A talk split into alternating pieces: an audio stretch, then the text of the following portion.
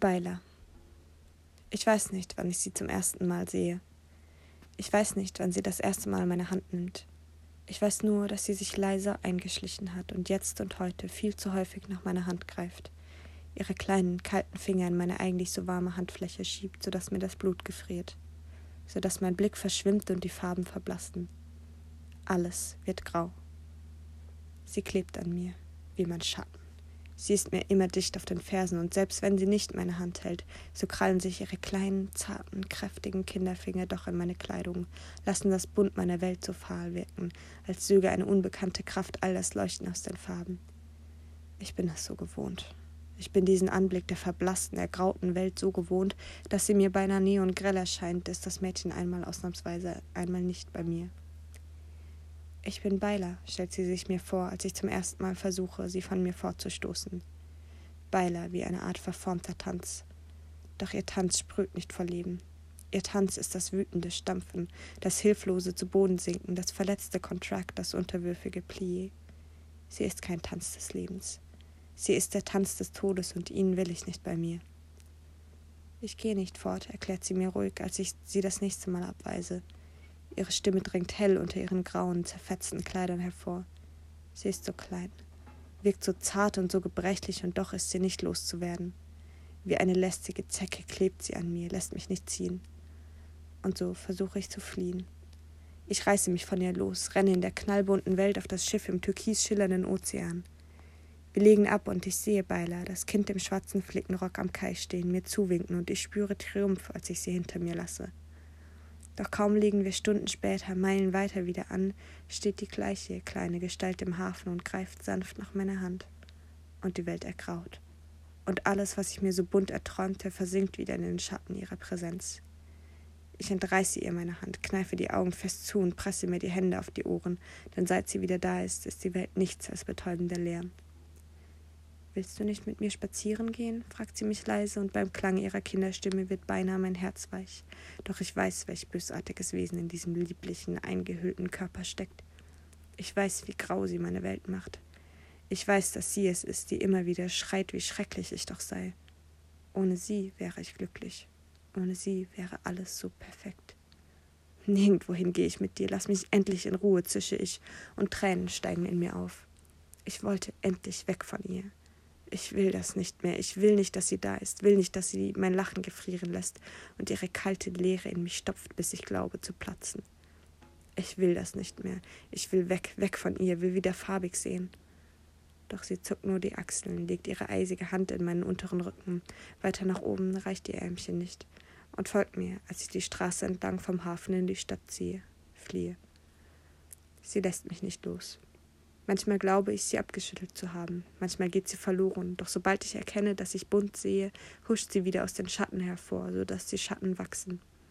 Sie ist ein Tanz, das erkenne ich doch immer mehr. Ein Tanz aus zusammengeballter Angst, die sie versprüht, wann immer sie sich dreht. Und sie dreht sich viel um mich, hüpft und tanzt wie ein verlorenes Rumpelstilzchen um mich herum, und ich gebe mein Bestes, sie zu ignorieren, man sagt ja, Kinder verlieren das Interesse, wenn man ihnen keine Beachtung schenkt. Doch dieses Kind, Beiler, tanzt nur umso wilder, je mehr ich versuche, sie nicht zu sehen. Ich bin kein Kind, faucht sie, und ihre Stimme ist Feuer und Eis zugleich. Ich bin Beiler. Ich knurre leise. Doch, du bist ein Kind. Ein trotziges und lästiges und grausames Kind noch dazu, zische ich ihr zu. Ich sitze in einer Menschenmenge um ein Feuer herum, ein Stock in der Hand, an dessen spitzen Ende ein wenig Teig über den Flammen brät. Um mich herum summt und redet und lacht es, doch ich bekomme kaum etwas mit. Stecke wie hinter einer Glaswand, abgeschirmt, Schleier vor meinen Augen, Watte auf den Ohren. Weil dieses Kind mir die Sicht nimmt, weil sie immer da ist, weil sie mich nie in Frieden lässt, immer lauert und mir meine Kraft raubt. Doch jetzt scheine ich sie erbost zu haben. Ihr Blick unter der riesigen Kapuze schießt zu mir. Ich erkenne ihre Augen nicht, und doch durchbohren sie mich, scheinen mich festzunageln. Ich starre erbittert zurück. Ich habe doch wohl recht. Sie ist ein trotziges, lästiges, grausames Kind. Niemand würde sie bei sich haben wollen, nicht mit all der Trübheit, die sie bringt. Sie schreit auf. Ein Brüllen, das mich bis ins Mark erschüttert. Bei ihrem Schrei lodern die Flammen düster und bedrohlich weiter auf, so dass mir mein Stockbrot verbrennt.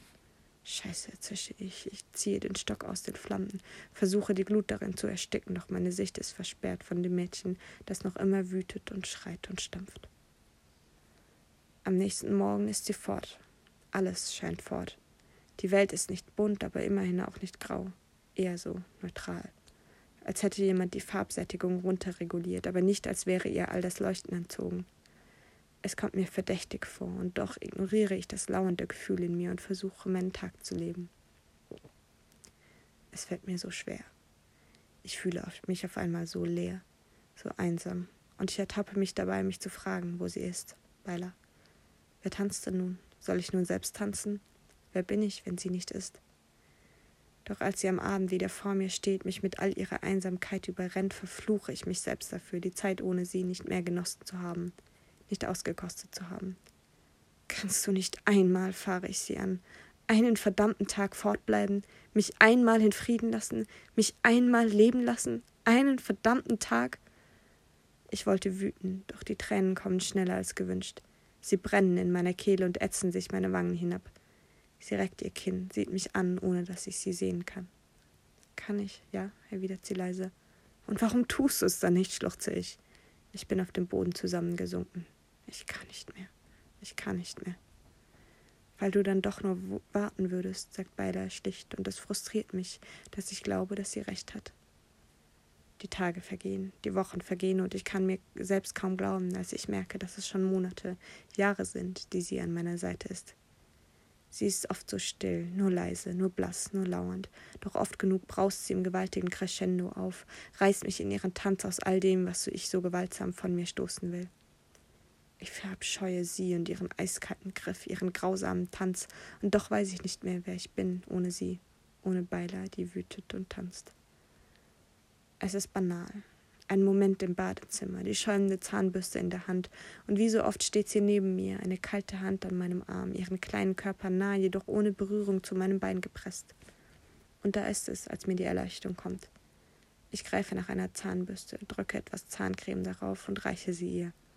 Zögernd, nicht wissend, ob ich sie damit nicht noch tiefer eindringen lasse. Sie sieht fragend zu mir auf, und ich glaube, unter ihrer Kapuze Tränen schimmern zu sehen. Warum? fragt sie leise. Ich zucke die Achseln. Ich weiß es selbst noch nicht so genau.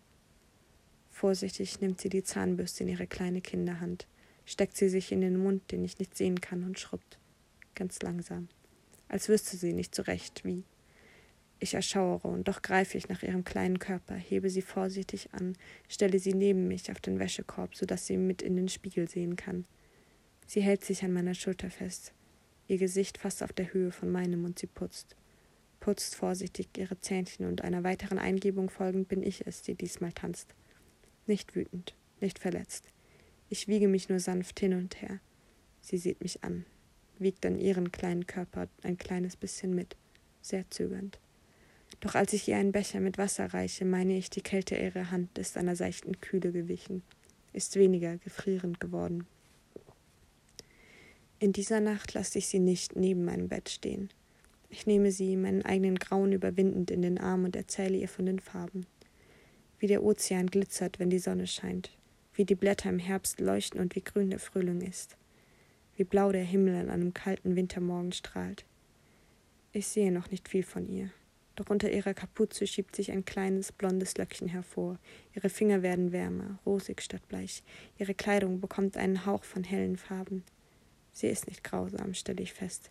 Sie ist einsam und verhasst, und alles, was sie braucht, ist meine wärmende Hand. Alles, was ich brauche, ist sie gewärmt an meiner Hand.